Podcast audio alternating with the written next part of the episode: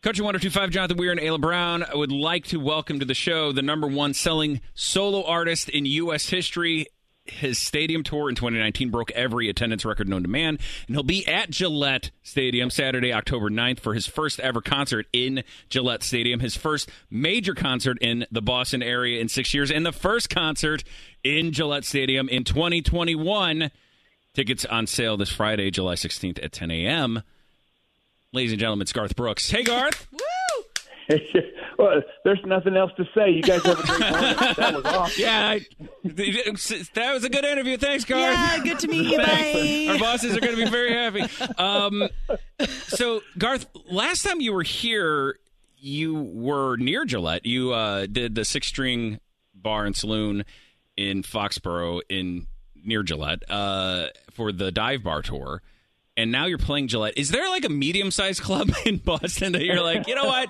ah, I'm not dealing with that. I'm just playing the big places or the small places. Uh, you know what? As long as there's people in them, I don't care what the number is. It's Yeah. just it's fun to just go show up and play music, and especially if the people in the crowd, like they were at the dive bar, know every word of every song forward and backward. That's what makes it fun. I got to say, it's one of the greatest experiences gosh. I've ever had. Not just like best concert, like just, I mean, general experiences. That is was so true. That show. It was so great. And meeting you bef- Yeah, man, beforehand was truly so memorable. It's so memorable. In fact, I was so nervous. You probably don't even know this. I've talked about it on air a few times, but I have a confession. Yes, ma'am. I, I, s- I spilled my margarita all over your show shirt that night before you put it on to go on stage. And I just want to clear the air. So if we meet you come October, you're not like, oh, there's the margarita girl. I'm not getting a picture with her. So I apologize. Garth, she was like, will- she was saying to me, I, I spilled my, drink. and I was like, oh, it's probably no big deal. I'm sure it doesn't show up. Then you get on stage, and she was like, I swear to God, you can see a stain on his shirt. Yeah. I was like, no, I don't think so, Ayla. It's okay. It's okay. It's okay. It's okay. Garth will be fine. Yeah, you, you you don't bring the wardrobe cases to a dive bar, right? yeah, that's true. It's a dive bar point. show. It's not a fashion show at the Met. um.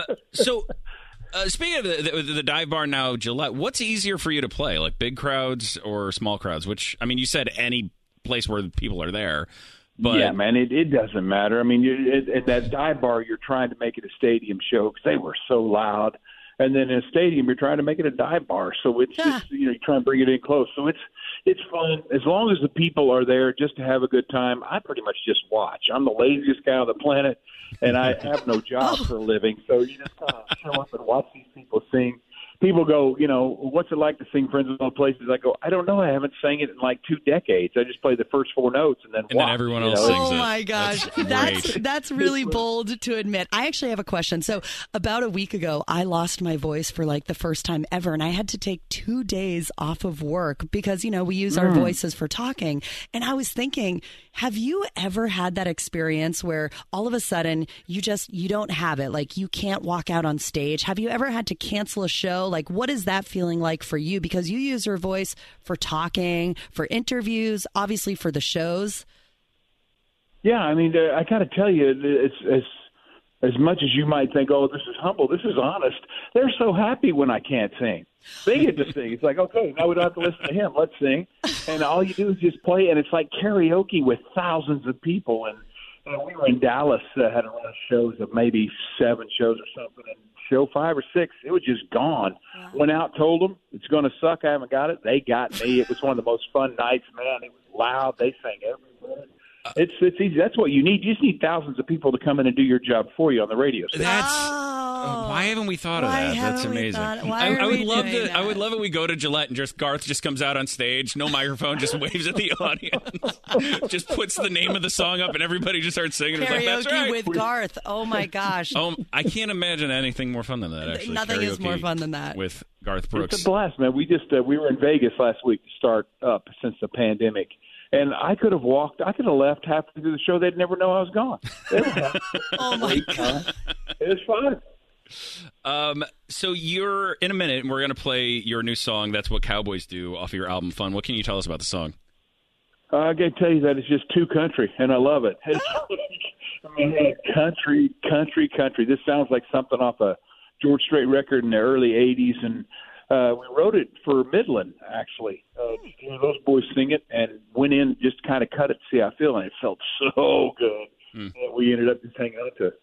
What you when you broke in uh, as an artist, people I I know because I mean I, I was around then, and people complained a little bit about your style. Like because you added, you had yeah. some elements. I mean, heavy rock was not something that was incorporated in, into country music back then. Um, did did you feel that pressure? Like, did you feel uh, a little bit of alienation back then? Because like country's changed so much over the years, and I think Yeah, you I mean, were. it, looking back on it now, everybody that's new, you know, is is is uh, either a threat or a blessing to country music. Sometimes both. And uh, our thing, man, me and you have been in this career the same amount of time. You've seen us. We're too country, not country enough, not country enough, too country. Uh, we just we're just who we are, and uh, I can't thank you guys enough. If you never ever spin another record, can't thank you for what you've given. All right. All right. Uh, Garth Brooks, he'll be at Gillette Stadium Saturday, October 9th. Tickets are on sale now this Friday, July 16th at 10 a.m. at Ticketmaster.com slash Garth Brooks. Garth, thank you so much. Guys, thank you guys. Have a great morning. Okay. You too. Bye. See y'all. Bye bye. And here's Garth's new song, That's What Cowboys Do, on Country 1025.